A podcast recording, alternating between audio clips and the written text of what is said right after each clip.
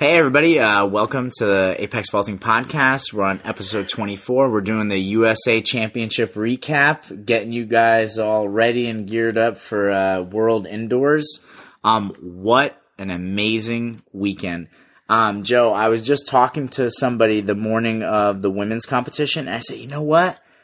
I have a feeling, I'm not sure, I have a feeling that Katie Nageotte could win. I think she could win it all. And, you know, I told him it was just, just talking to her on the podcast this year. I just feel like she's so much more confident, you know, but I did not expect 16-1. I, if you asked me to pick the heights, I don't know that I would have picked the heights that came out, but I, I thought she could win, but what a dramatic win. I mean, what, what, what did you think about that women's comp, man? I didn't see it coming. I didn't see that turnout. I think I think I had the, the top three pegged, but not that order, not those heights.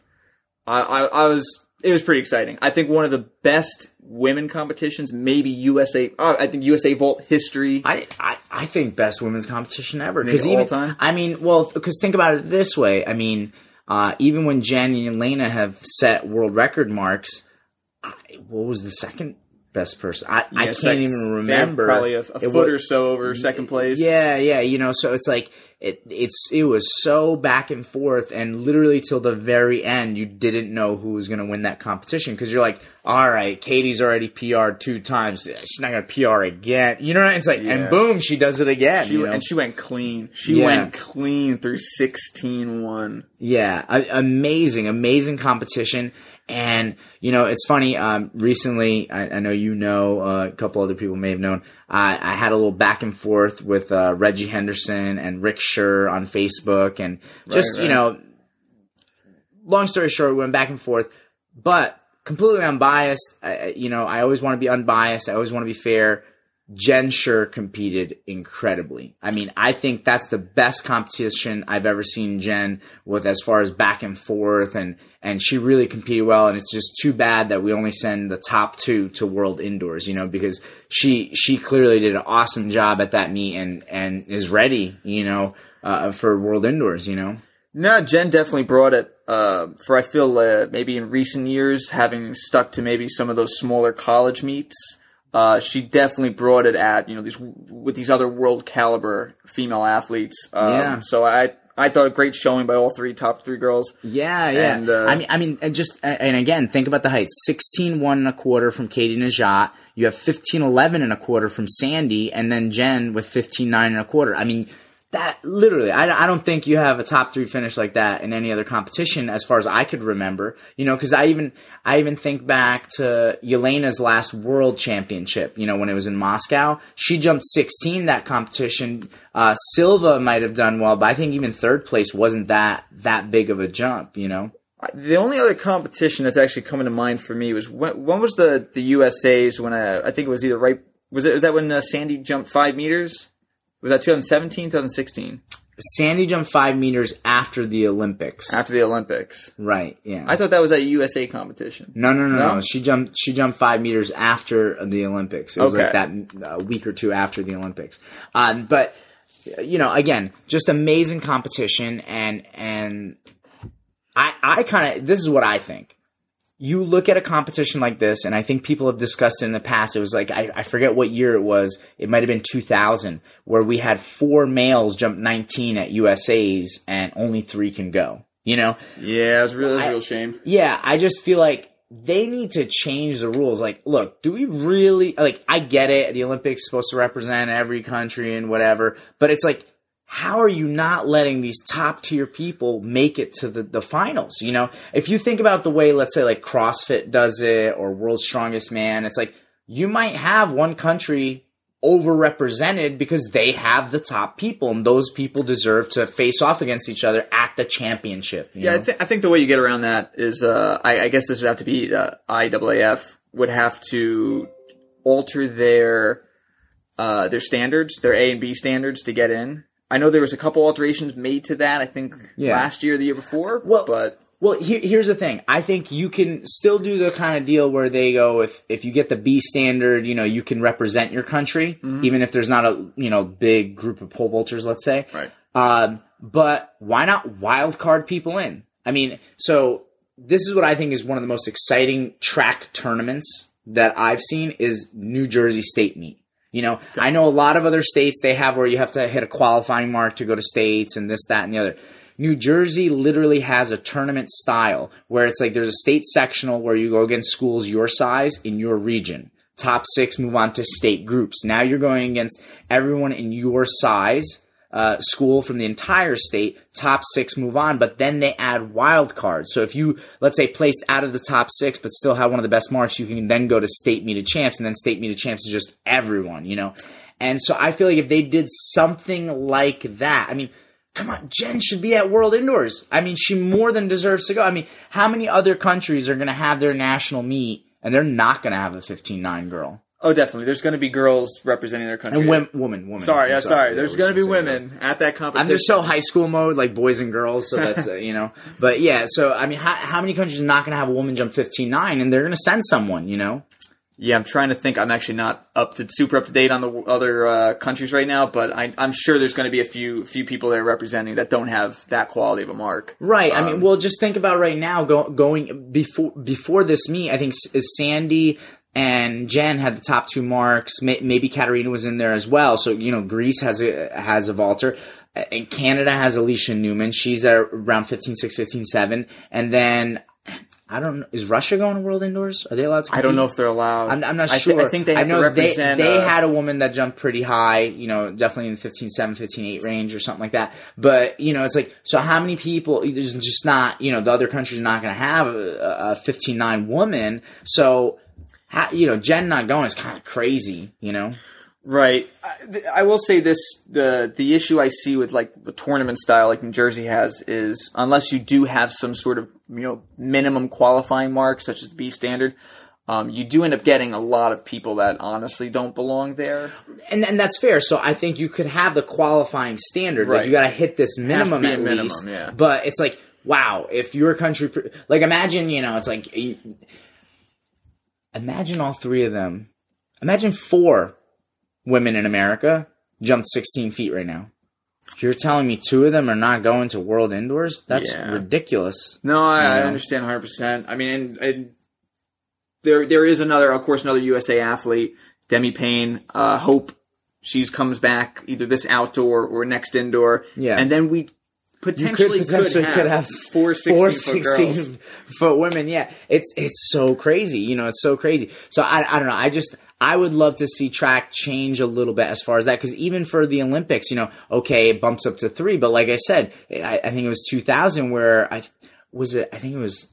Um, 480 uh, no, it- I think was the was it Ty Harvey? I think Ty Harvey was the fourth guy. He jumped 19, didn't go. Right. And it's like, who cares? Man, you got to have the best out there. I get it. The Olympics, you want representation from each country. Totally cool. You hit the minimum mark, you can represent your country. But if there's more than three, like Yeah. let's wild card the next best uh, people in, you know? Something like that I think would be an awesome, awesome thing. And then you really get to see the best of the best at the Olympics. well, you, um, Or world N- championships. NC, NCAA does that don't they there they have the the auto they have an auto you clear this and obviously they don't they don't prevent you can send I guess as many kids as from your institution Well, I as think possible they got rid of. Did they the really? Auto, yeah. Because Oh, I mean, indoors, I think it's just the top marks list. They take so many, and then now outdoors, you go to regionals, and then whoever qualifies out of regionals.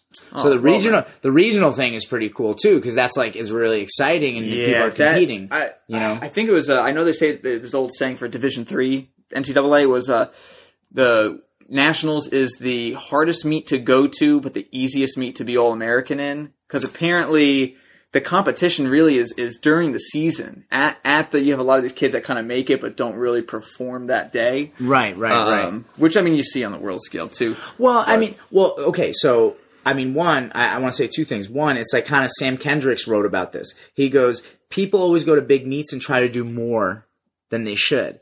If you go to a big meet, a championship meet, and you you just stay within your comfort zone, kind of, and just do what you normally done throughout the season, you probably are going to finish well. And that's kind of what would happen at D3 Nationals. You'd get these guys, they'd all qualify with about the same marks. And it's like, as long as you jump the mark that got you in, you were probably going to be All American. But there would be guys that would maybe try to get on too big of a pole or try to really switch things up. And, and then all of a sudden you, you lose you know, the position a little bit. And, and then the other thing, that's why I think what I really like is competition. Right. That's why I think it should be almost a playoff system, like uh, the way kind of I explained New Jersey State meet, where it's like you go to these meets, you have to keep performing well to get to the next round, to get to the next round, to get to the next round. I mean, you see it with NASCAR too now, right? It's like you tally points up all all season long, but then going into the chase, the last few races of the year, once you're in the top 10, it's like restart. Now we're competing again. Oh, right, right, right. So you can't just be that guy that tallied up a million points and now you can rest on your laurels, you know? Because I think that's what also happens in track a lot of times. Like once people hit that A standard, they kind of back off. And then you're getting one or two meets a year where there's actual competition. I want to see competition like every week. Well, you know? to that, to that, I would. I don't even think it's that they purposely back off. I think you have too many athletes peaking uh, too early. But Could you know they're ready. Could they're be. at their full full approach. Big big meat pole. First meet of the year. Second meet of the year. They're not going to be able to carry that. What? Sure, Eight, sure. eight or nine months into into the next season. Well, right. I mean, I don't. I don't think it necessarily needs to be, let's say, a 15 week, you know, uh, you know, competition season. I think we can kind of squeeze it into like maybe a, a three to four week championship part of the season, where now it's week after week. You've got to qualify for the next round. And sure, I think the better athletes they can peak for that last week. Right. But there's gonna be some people, yeah, they're gonna have to peak for that first week if they want to make it to the next round. You know. Yeah, no, I get what you're saying. I mean, it's. I mean, look at. Um, I guess you, USA is one of the only countries that does the, the, I guess the national national meet to send people. Don't a lot of the other nations they kind of vote people in or whoever has the top marks. Yeah, there, there's some other countries, yeah, where it's like they really just go off of the qualifying standard and then they just pick whoever they think is most fitting, you know? Right. And there have been stories over the years where, like, let's say some countries would pick a younger guy because they think he can, you know, be, the new face, Yeah, yeah. yeah. Well, Um, that happened to Usain Bolt, didn't it? Because he hurt, he tore his hamstrings before, or he strained his hamstring, I think, before the last Olympics, and he didn't have any qualifying marks, but they still let him go to represent the country because Right. they knew, It's Bolt. right? It's Exactly. Bolt. Exactly. That's crazy. That's like being like, listen, we're going to bench Michael Jordan. Right, right. He was on the Chicago I, Bulls. I, like, think you I think I think the the real the solution is to have uh, some sort of hybrid system. I mean, I like again, I like I like what USA does. Is you're building up towards these marks. They qualify for the national meet, and then you know they pick people based off their performance there. That's sort of where I tend to disagree. I, like you said, I think that there should be if you hit a certain mark at a standard, those are the people that go. Um, I. I don't understand. I, I don't personally believe that this one meet should determine who represents the country. But look, and th- this is something that I mentioned too, okay? Let's even go back to Usain Bolt, right? Right. And Justin Gatlin at the last Olympics. That race, and see, this is the unfortunate thing because we don't have great broadcasting and analysis and breakdowns of these events, we're not really seeing the the really juicy parts of the story. Mm-hmm. So you have this race, it's a showdown, it's Bolt versus Justin Gatlin. Everyone knows this is who it's coming down to and Bolt wins with 981. Well, his world record is 958, and Gatlin has run faster than 981 like a bunch of times. Hmm. So it was really anybody's ball game, right? Quote unquote ball game. Right. And what happened? One, you had Bolt, which what was his only fear? His only loss going into that Olympics was being DQ'd through false start at Worlds. Right. So he's just like, I just want, don't want a false start. So he was really, really delayed reaction time at the start, right? Then you have Gatlin. What's he worried about? He's like, I know Bolt has better top speed. So he tries to crank out of the blocks too hard and kind of started spinning halfway through the race instead of creating strides. And Bolt just goes by him. So you could see how the psychology and the competition affected how each one of them reacted in a 100 meter race. And we get so numbers obsessed about track, and yes, numbers matter. Obviously, you know, I think me and Joe at our best maybe could run a 12 second 100. Yeah, with with the Yeah. tailwind. Yeah. So like we're not beating Justin Gatlin and Bolt. But when you put two guys who are who are comparable against one another, or two women that are comparable against one another, there's competition matters. Yeah. And so like for me, this is what I like about going through a competition kind of playoff style is you are going to have some favorites no height or underperform or not make the next round. But that's where we see who the best competitors are No, that's you're right. you know so that that's what i find interesting but we're getting way way off topic um, uh, you know, we we kind of went down that rabbit hole of like kind of you know I guess our utopian track world here. Right. Uh, but look, some numbers that I wanted to go over to, for people to understand. Katie Nageotte, she was on a 14-6 pacer, right? She's gripping roughly 14.5, right? She's at least an inch down from the top, there, yeah. right? So we're we're being very conservative with these estimates. So you drop to eight inches in the box, her grip's at 13.9, right? She jumped 16.1. She pushed two feet four inches to jump 16.1. Amazing. And then what's even crazier, they set it at the world indoor record, which was what? What was what was the mark? 16.6 and a half. Yeah, five oh And, four. and guys, she had great attempts. So you're talking about just tack on. She she's almost in three foot push territory. That's insane, right? Yeah. Especially for a female, right? Um, and those of you that don't know this, uh, females usually have about 65% of the motor units upper body wise than a male does. So to see a woman be able to push three feet, I mean, wow, that would be insane. I can only think of I think one other woman that's done that. Maybe Elena did it, but also uh, Yarisley Silva. I think was was Uh, close. Yeah, I don't know Silva's grip, but it was. I feel like it was lower than most uh, females for a yeah. 16 foot jump. And then the thing is with Elena, I mean, she was still. I mean, she was on top of 15. She was at least gripping 14.9. Right. So her push isn't Okay. that crazy, right? You're talking about two feet, maybe two feet seven inch, Yeah. two feet six inch. So you know, Katie's right there. Then how about this? So uh, Sandy, when she jumped five meters, you're talking about she's gripping 14.6, right? Mm-hmm. She's at least an inch down on those 14 sevens. Uh, minus the inches, her grip's at 13.10. She jumped 16.4 and a quarter or 16.4 and a half. What's five meters exactly? Sixteen four and I think a quarter. Or- quarter, right? So she's pushing two feet six inches. And then I believe Katerina's gripping down on 14.7. She's gripping 14. So when she jumps 16, you're talking about two foot eight inch push. Right. I mean, guys, if that doesn't tell you that you need to be an efficient vaulter, I don't know what does. Yeah, I, th- I think the more the more you rely on uh, just your, your your speed and your power, just the, the less the, the more inconsistent you're going to be. I mean, we see that with both male and female athletes of both low and high caliber. Yeah, yeah. I mean, if, if the girls that are pushing, that are pushing, you know, two and a half feet, they're they're they're they're surgeons. They have their craft down so precise. Right. They're dialed in that they can do that pretty consistently. But Right. when you have you know a couple, couple of these athletes on average, especially in a girl, maybe they're pushing one foot eight, one foot ten. You know, maybe every once in a while. on their best day. On their so best you're day. talking about they're normally pushing maybe a foot, maybe a foot and a half. It's like yeah, think think about what that means. That-. They're not going to technically get any better than me. So what that means is they're that means at that particular day, at that particular jump, their takeoff has to be perfect. Their speed has to be perfect. Their mechanics have to be perfect. and and you kind of just hit it right. Yeah, you catch it yeah, right. quote unquote. So so yeah, you know, and it was crazy. So let's let's even talk a little bit lower level, right? So we just had state groups in New Jersey, and you know, I had uh, Sydney Shannon who was gripping eleven and jumped eleven, so she's pushing eight inches already with like you know a little tiny grip, and she's a five foot one tall girl. Um, then I had a freshman girl grip 10-3 and jump ten. You know, she's pushing five inches. She's only a freshman girl. She's five foot tall. You Yeah, know what I yeah, mean? yeah. And so it's like it's just insane. You see that kind of push, and then and then at these same meets, I literally saw girls gripping 12-6, barely jumping eleven. right. You know, so and and this brings up the whole kind of phil- philosophical debate. What and, is efficiency? well, no, no, no, not what is efficiency, but here, here's the deal, right? You have two schools of thought. You have some people that are like, well, I'd rather have an athlete grip as high as they can, and then I'll teach them to vault later. Then there's another school of thought, which is like, well, I'm going to teach the kid how to vault, and they'll they'll get their grip up, you know.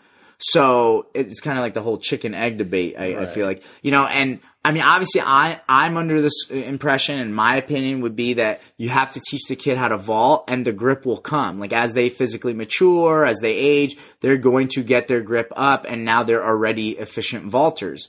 Um, but there, there's those people out there that are like, no, let's jack that grip up and, and we'll figure out how to vault once we get there. So I, I don't know. You know what I mean? Like that's kind of the discussion being had. But at least once we look at the top level, if you are not efficient as far as push goes, you, you're going to be have a tough time to compete at that level. you know what you should do? You should split up. Take you know take you have a four 11 foot girls right now.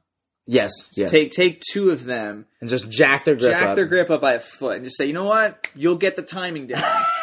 and, then, and then the other two, you know, you just keep doing stuff. I, I tell you what, I, I hope these four girls aren't listening to this podcast right now. They're like, listen, I don't want to be guinea pig. no, they're gonna show up and be like, so can I can I grip up? Can I be the one of the ones that grips up? No, um, Yeah, yeah. So I, I would actually say just just to play devil's advocate here, being being from someone that's always been the school of thought that you know you should teach someone how to properly pole vault and then their grip will slowly go up over time. Yeah.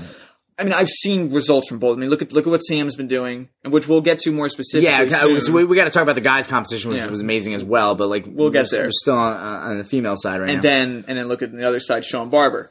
You know, someone who's gripping up, sure, sure. gripping real high. And I will say that maybe the his two maybe two to three years ago, he was slowly getting the timing right, and he went Yeah. from a 17 six guy Yeah. to a six meter guy, which which you know it works. Right, because and just to be clear, just for people who don't know, like both guys are are, are coached by their dads. Um, Sam has a world record push of four and a half feet. His grip is much lower than everybody else's, and then Shawn, on the other hand, his grip is higher than everyone else's. Everyone, and his push is really down there. So I mean, you you have you know Sam, like I said, pushing four and a half feet. He was gripping what like. 15 6 ish 15 seven, I think. yeah, something fifteen like seven, right for for his uh, six meter jump, and then then you have Shawn Barber who was gripping around 17 6, Yeah. 17 3 to jump six meters. So even if even if we're being like really friendly, let's say he had 17 3 grip, right, minus the eight inches in the box, his grip is at 16 7. Um, so he pushed um, 17 7, Three 18 feet, one 7, inch? 19 three feet one inch. Three foot one inch. I mean, guys, I think Shawn Barber is a super good athlete. Joe Oliveri right here. I know it's hard to believe. Dude gripped 13.6, right? So eight inches, his grip is at 12.10. He jumped 15.6. So he put so that's Two foot eight. two foot eight inch. I think Shawn Barber can push more than Joe can. I mean, I'm just going out on a limb, but but anyway, those are the two schools of thought. Right. And here's the thing. I guess it's real easy for us to sit here and be like, well, Sam right now has had a more successful career so far, but I think there's more to it than just um, technical philosophy. And I think that's where people get away from things too is like, look, we're also dealing with human beings, not robots, right? And I think Sam and Shawn, just personal lives and stuff like that, there's things going on. We, we all have things going on in our lives. And, and I know even, um, to use an example that's not pole vault related, I was listening to a podcast with Stipe Miocic, who's the UFC heavyweight champ, and he actually just defeated this young stud that everybody thought was going to knock him out. And one thing that Stipe said, because he was kind of up and down, he would like win some, win some fights, lose some fights, and what turned him around and got him to be the heavyweight champ right now, he said that he was going to one of his fights, and he he all of a sudden realized he's like, you know what? I love my wife. My love, my wife loves me, and win or lose tonight, I'm still gonna have her. She's still gonna be my wife. She's still gonna care about me. So I have nothing to lose. You know, sometimes it's things like that that get the person to the next level. And I, I'm going to bring Katie now back up. Katie Nageotte, you know, she's been on the podcast twice and super big fan uh, of Katie. I love her. I'm so thankful she's been on the podcast twice. But I, I even I DM'd her after the USA Championship victory, and I said, "Good job, Katie." And you know, I just I know you're in a better place. You're way more confident. You're way more positive, and you really believe in your training. That means a lot. Yeah. That means a lot. You know, when you have that confidence in what you're doing, that's what takes you over the edge. That's even more important than the like this debate of like, okay, is it Sam being efficient or is it Shawn gripping up? And you know, it's like, no, like you, you have to have your mind right and believe in what you're doing. That's that's a big important point as well. you you brought this up to me years ago, and it's something that, that's always stuck in my mind. Was uh, Jen Jen Suhr, who I feel some people love her jump, some people don't love her jump, but no matter what, and you told me this, she believes in the program that her and Rick, Rick have devised Yeah. so much. It doesn't really matter at that point if it's really right, quote unquote, right or wrong. She believes in it. She's giving it her all. She and her that mental edge is so there that, boom. Yeah, yeah, you know, Five meters. and and that's huge. And and I hope you know, even when I was kind of going back and forth with Rick on Facebook a little bit, and you know, I hope Rick really understood that I have immense respect for the guy. Right. He has accomplished amazing things. He, he even is working with a high school girl right now, Erica Ellis, who looks awesome. The girl's a stud, you know, and it's like Rick is able to get people to perform at a higher level. And sometimes that has less to do with technique and more to do with being a competitor. And look, I have so much re- respect for Rick because I think he, he has some, a little advantage over a lot of other people is he doesn't necessarily just come from the pole vault world. He was a big time high school wrestler. Right. I don't I don't know about his college career, but I know high school wise. I think he was you know, All-American once or yeah, twice, I think. But like and I've seen his highlight video. He was a vicious competitor, Mm. aggressive. And what I think sometimes people forget is you're out there competing in the pole vault. I know pole vaulting's fun.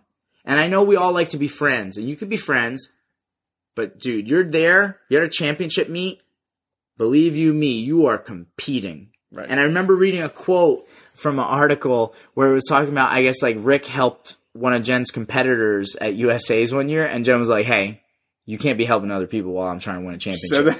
So and I and I was like, "Go, Jen! That's awesome. I love it because we have to compete. You know, look, I can be friendly, I can be fair, I you know, I can be nice to my competitors, and I mean, like, certainly, there's a lot of people that I coach against that I'm I'm friends with them. I've broken bread. You know, we grab beer, we go get dinner, we bullshit about pole vault, just like me and you are right now. But hey, when it when it comes down to go time. I- I'm trying to kick your ass. If you're my friend, I I, I want to beat you even more. you know. Yeah, remember that one time at the beach ball I greased up your poles? Oh, and all my kids. That's why they were sliding down their grips. Oh my goodness, what a jackass! My 12 foot girls were jumping seven that day. um, but yeah, I mean, so I, I think that the mentality is a huge, huge part. You know, you you Right. To, yeah, to get back on track. Yeah. Katie is so confident in her program right now.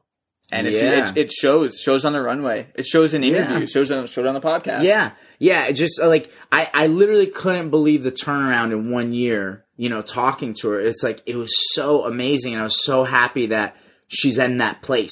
You you know, um, Do we want to talk about? I think we should talk the- about- talk about the men. I think Or- we should talk about the men now. Let's talk about the men. We, we've been talking about the women a lot. Um, so you know, I know this isn't the smoothest segue, but I mean, the women's competition. Listen, that was amazing, and I don't know if that could be outdone, but the men's was pretty close. the men's was Um, good. You have Sam Kendricks coming in as the die-hard favorite. You know, um, medaled at the Olympics, world champion, six meter vaulter. You know, the USA men's field uh, didn't look as strong as the women's. Clearly, Sam's gonna win. Right. That was that's where the safe money would have been. Right, yeah, if we're gambling, guys, if, they, if people gambled on track like they do some other sports, I, I don't even know what the betting line would have been, but definitely you you would have won some money if you put it down on Scott Houston. You know, Yeah, I, to, to be on, I think my top three were going to be Sam, Scott, and uh, and Andrew, Andrew Irwin. okay, Um, I definitely think uh, I th- th- those are my top three personally. Um, that being said, very good showing for Trey, everyone. Trey, I just want to say you were in my top three. I disagree with Joe, but go go ahead, continue. Hey Trey. Um, no, no heights from the men, which I thought was that's great. Yeah, Um, and then you had what eight, nine, nine people over eighteen. So Yeah. that's great. I mean, Yeah. and I don't know. We I see a couple personal bests, a couple seasonal bests, which means there were less than nine people going into this competition with an eighteen foot PB. Um, but uh, where do you want to? What what type Well, of breakdown you want to do here? Well, look, this is what I want to say. I mean, I was shocked. Not not shocked because I think I think Scott is more than capable of a 19-1 jump. You know what I mean? I thought last year he hit that 18-11 jump. He's ready, definitely ready for a 19-1 vol, and it's just like it's super exciting to watch him jump. I think his jump has definitely improved. Like every time I see a video from him, it's getting better and better and better. You know? Yeah. and he's a fast guy. He's fast on the pole. Um, I Scott, Takeoff- if you want to let us know what your grip was, I would love to do the efficiency and see what that was at. But yeah, he, he looks great. Uh, but I just, you know, Sam jumped eighteen eleven, which is not crazy, Clean, Clean but too. but it's like man, he beat Sam. Yeah. Scott came down, he beat Sam. That's crazy. What an upset. What an upset. That was what. Uh, not to, not to, I don't want to bring us and make this negative, but that was what Sam's first U- USA loss in what seven competitions, I think. Yeah, yeah, that's crazy. That's crazy. So Scott breaks the streak, you know. Um, and yeah, I, I listen. Katie just got signed by Nike. I just want to say, holla at your boy. Scott is sponsored by Shore Athletic Club. Can we get him a sponsor, people? You know what I mean? Somebody knows somebody from Nike or Adidas. Scott, you know what? I think you should go with a dark horse. Go with Mizuno spikes. Represent them. You know, but it's like, you know, the guy deserves sponsorship. The guy is a stud, you know? But here's what I really like. This is a guy that has immersed himself in pole vault. He coaches at a club. He coaches high school kids. He coaches at High Point University. You know what I mean? He is talk about living, eating, breathing pole vault. That's awesome, man. You know, it's interesting. Uh, this is probably a discussion for another time, but I wonder how much Scott has learned coaching. Oh. I feel like that's something that I think it's like a like a un, unknown tool. Mm-hmm. I feel like a lot of the a lot of the pole vaulters. I'm sorry, guys. I'm not going to name names, but a lot of the USA guys on this list at this meet don't know their craft very well. They don't know pole vaulting that well, and, I think Scott Houston knows it very well. I think Sam knows it very well. Yeah. Well, well, let, well. Let's let's go to this. We, we don't even have to talk about the guys who are at USA's, but this is something that we've even discussed as far as the high school club scene. You know, it seems like the the female side, you know, they're very responsible. They want to learn the craft. I've had several high school girls where I was like, I could have them coach Sundays because they really Right. are a student of the sport. And then how how many times, and we've had this discussion all the time. How many times like guys don't even want to catch a mid? Yeah, yeah, you know what I mean. Guys don't even want to catch a mid mid mark. You know, that's like uh, crucial uh, crucial information. And we were actually talking to somebody tonight who I finally got him to start catching mids religiously, and he had a way different experience coaching tonight. You know, and so it's like I, I just I don't know what it is. I think it's because guys are always like, ah, I'm good, I They got this. They don't ask for directions. Yeah, it's like, yeah, yeah. But no, that's a great example. You know, it's like, if we're lost, you know, your girlfriend's probably like, hey, honey, why don't we pull over, ask that person where we're going? I'm good. I'm good. I got it. You know? Whereas women will ask for directions. So maybe it has something to do with that, you know? But I think you're right. Scott definitely, because he coaches, that's an advantage. And I think also he's made a nice training group for himself. He has um, Austin uh, Miller, right? Also, Yeah, Austin Miller's right there. He he had a personal best at the meet, 18-1 and a uh, 18-1 and three quarters. So he's in his training group. Michael then he has Michael Cyphers, who had a huge PR. I think the guy was like jumping 16-8 before the season. He jumped 17-7. And then Jill, oh my goodness, Jill, I'm forgetting your name. Jensen? Your last name. No, no, no, it's not Jensen. Uh, but Jill Jill also trains there. She jumped outdoor USA's last year. I don't I check the women's list. I don't know if she was on the women's list. don't think so. I, saw don't think she name. Made indoors this year. No, she's not there. I know you're talking Um, about. but yeah, so they have a nice little like uh, post collegiate training group where I think that's important too. You gotta have training partners to push you. You know, I mean, you- I guess I just said you gotta, and there's definitely a lot of people on these lists that didn't have training partners. But I think that's an asset because it keeps you honest. You want you want to you want to take a break today? I don't think so. That guy just freaking killed it today. Dude, you know? it is so hard lifting. You- Now you're not talking about pole vaulting, though it could be an accessory to pole vaulting. Yeah. Lifting weights alone, no Yeah. no one there to push you. It's murder. It's Yeah. it's hard to do. Right. And and here's the thing. If you're the only big dog in in your in your club or your training situation, well, it's real easy to get lazy, I think sometimes. And so I think what Scott has built there in his training scenario is awesome because he's coaching people. He's got training partners. They all push each other. Um, cause I know even Austin Miller last year, I remember seeing him at the mall vault in Scranton. I was like, dude, this guy's on huge poles. Yeah. You, you know what I mean? So it's like even he's even from guy. that perspective, yeah, he is a big guy. But it's like even from that perspective, it's like that could push you. You know, maybe Scott's looking over there and like, dude, that guy's getting his grip up. I got to get my grip up. You know, so it, it's nice to have that. And look at that, Scott comes out on top. You know, definitely definitely well deserved. Scott Scott's been kind of in the cut there. I feel for a year or two now, jumped very close to nineteen, Yeah. and I feel mm-hmm. like there was so many meets I'm like, this He's is the gonna- one. yeah, he's, he's gonna, gonna pop it, it, out, yeah. and he finally did on, on I'd say one of the one of the grander stages, and I'm really happy for the dude. Yeah, and and look, I think you know if you watch the video, yeah, he definitely you know touched the bar a little bit, but the hip height was really really good. and consistently. Yeah. Every every single bar, I think Yeah. he cleared that. I mean, every every jump was a, was basically a 19 foot jump. Yeah, so I mean, look, World Indoors, uh, I think he's got another PR in him for sure. Yeah. I mean, and look. After Katie's uh, performance, you can't count anyone out. The girl quadruple PR'd, so who's to say Scott can't go in there at World Indoors and jump a six meter bar? I really. I really hope Katie can keep it up too. Both of them. I hope they Yeah, really yeah. keep it up because I think too many times we've seen these big big bars early on. And then it kind of falls apart, but I, I hope they keep it together because it'd, I- be it'd be great to see uh, some U.S. guys on the and girls on the on the world stage. Yeah, yeah, for sure. Now, something about Sam Kendricks. And it's so funny because earlier I mentioned, you know, he had that article where he's like, look, just stay in your lane, kind of do what you do, and you'll perform well at the championship. Well, Bubba Sparks posted something on Facebook. This is unconfirmed, but posted this on Facebook. Apparently, they were trying out five meter poles at USA's. Very bold. Yeah, and so they took a little bit of a gamble, but like watching the jumps, I, I agree with Bubba. They look like blow throughs. So the gamble paid off because they made it. They made the world team. And if he's on five meter poles and he was just blowing through at USA's, people might be in trouble when we get to I- World I- Indoors. I think it was Scott Houston saying on his uh, his Snapchat feed that Sam basically ran out of poles and was blowing through at the end of the Wow. competition. I haven't seen the Yeah, jumps, yeah, yeah. unfortunately. No, no one has posted video yet. The closest thing we had, I think, was was Scott Houston's live Snapchat feed, which unfortunately disappeared after 24 Well, hours right, before I that's- could view it.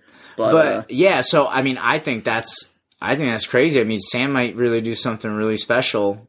Uh, yeah, Sean Francis was saying the same thing. I got to agree with him. If he if he really if he gets on the right pole and he's got that grip and he's got that Sam Kendricks push, we're looking at world record territory Yeah, for yeah. sure. Yeah, and and you know when you start to now think about the international marks and talk about now world indoors, you know, I mean, one Scott looks great, but Sam could do something crazy. Then you have Renaud Lavillenie, who has quietly kind of been building up and and performing uh, better, and the marks are yeah getting more consistent. The marks are going up there. Then you have some of the young guys too. You have Mondo and Manolo who are doing some crazy stuff. Uh, Piotr Lisek. Petr You know. He just popped out. I think of like 590 or 591 this yeah. past weekend. Yeah. Um, so he's always he's always uh, a wild guy. I wouldn't say I wouldn't even say a dark horse. Like he he's, He's going to be up in the he's top a contender. guys. Now, and it's funny because I feel like the last time we were at World Indoors when it was um, in Oregon, I really I thought about the guy side. I'm like, there's only Renaud and Sam. Right. you know and now we it, there's a huge resurgence i feel like on the men's side where it's so competitive it's anybody's game I'm very excited. I mean, I'm always excited to watch Mondo jump. Uh, the Greek boy, Car- Karalis. mm-hmm. yeah, yeah. Karalis, I think he just set the official youth world record. And I gotta say, Mondo, please do whatever you gotta do. Ratify your meet record. Ratify, ratify your world record so it's official. But anyway, I digress. i Uh, don't think he could do anything about it dude the pegs were too long was that what it was? yeah the pegs were too this is That's whack. This guy doesn't know anything this guy the pegs don't matter. Boop, I still love you. Um, well, no, I was. I, I heard a conflicting that. Um, was that the same issue at? reno uh, reno No, at the at the Armory last year when Mondo jumped 580. That was not ratified either, and that is higher than Karalis's 578. Well, see, like that doesn't make any sense to me because yes, it was high school nationals, but if they were using UCS standards that go to 21 Right. feet, which obviously they were, the high school standards only go to 17. So if they're using those, those are the short pins. That That- shouldn't that, have been an issue. That's why I said ratify that- that, yeah, mark. that- that should ratify be, that yeah. mark because I think it's just paperwork. Because that's what happened to Jeff Hartwig. I don't think they ever got his indoor American Yeah. record ratified. so crazy. Look, this this also goes back to what I'm saying. And records are great. Don't get me wrong, people, but we care too much about records. Let's care more about competition and championships, right? I'm like that's there, great. That's great that you jumped that bar, but show up when it counts.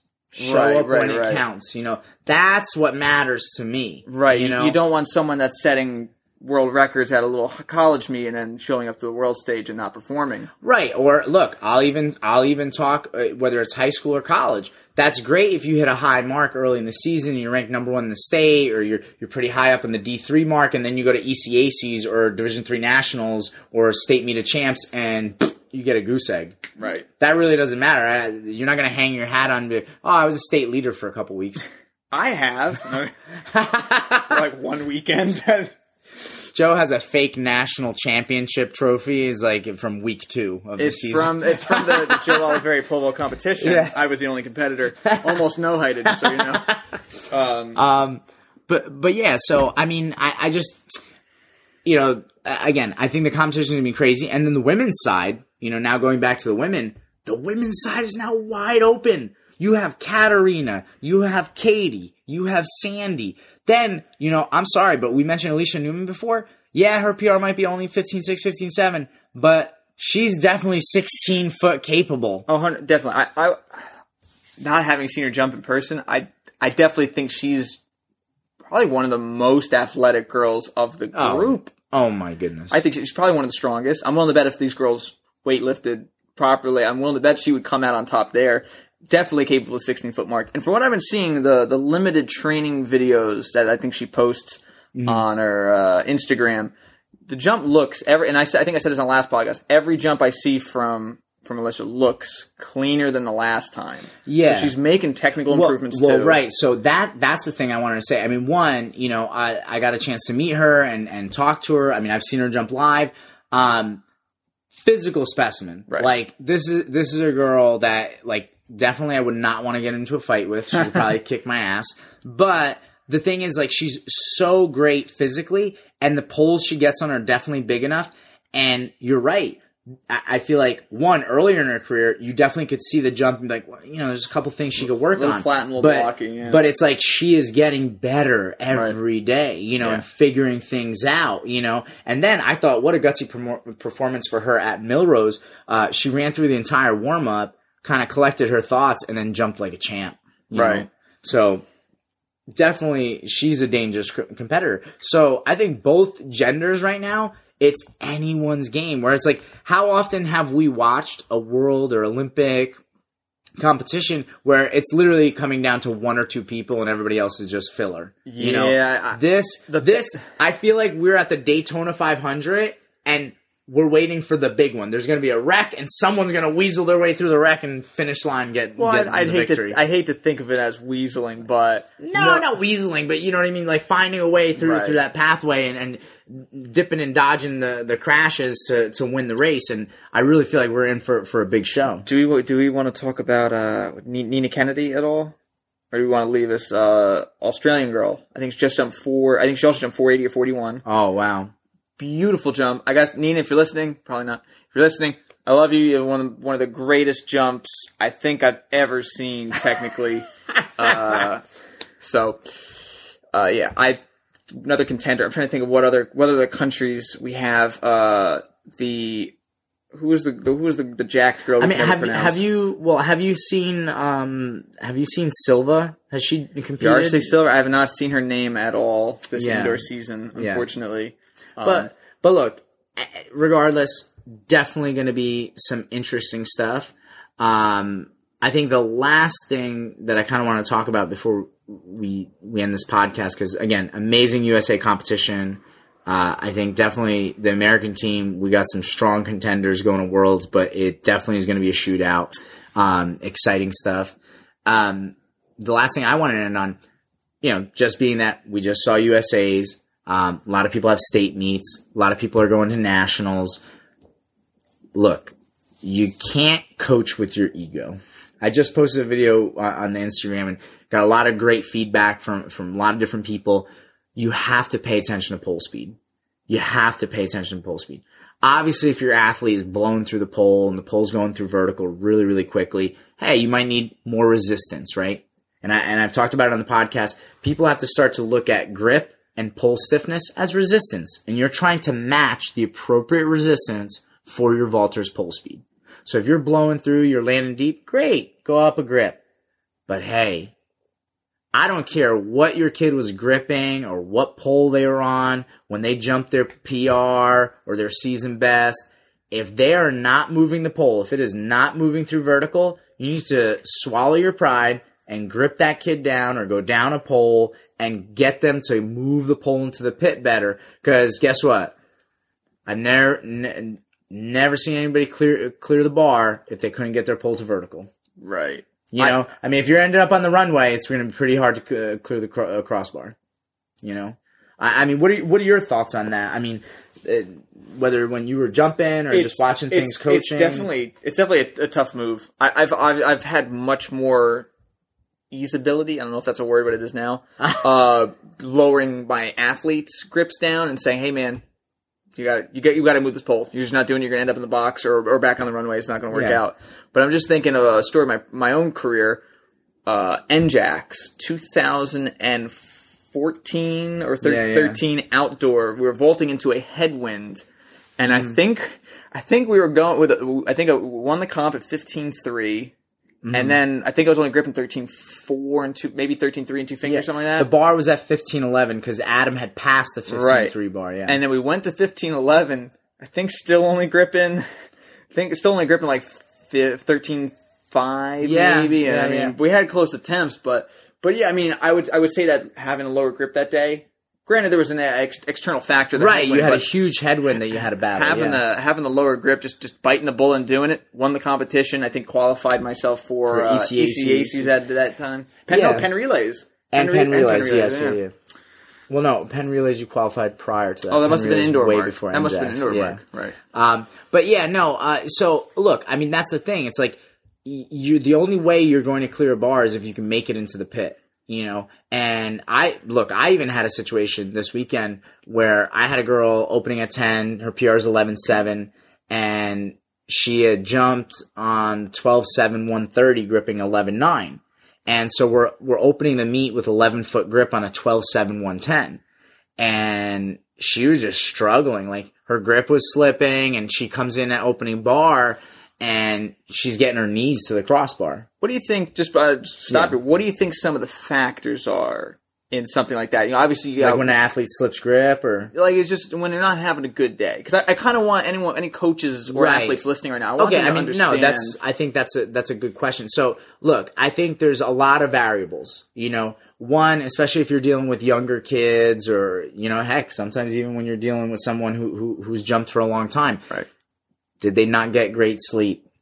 You know, did, maybe did they, was their nutrition poor that week or that day? Uh, I know even personally, I, I had a great practice on a Monday, a meet on a Saturday, and I just figured I'm like, well, everything's done. The hay's in the barn, so I'm gonna eat like shit the rest of the week and hmm. eat whatever I want. And I was pretty slow on Saturday, right? You know, so I mean, there's a lot of, a lot of factors, right? Um, the other thing is too, I, I know for me personally, at the facility we were at, it's a much slower runway. It's not not a great runway. Then on top of it, they were the second group to jump, so it's like you couldn't get to the warm up line early, and there was nowhere like if you there was about 35 girls on the the warm up line.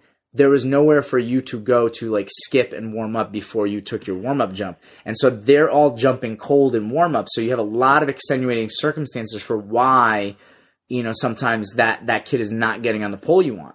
But that being said, she's What did you do with your right? So she's on the 12 7 110. She's slipping grip. Her knee gets to the crossbar. She got two more attempts left at 10. And I'm like, literally, I'm like, if I don't make a change right now, I'm gonna watch a no height.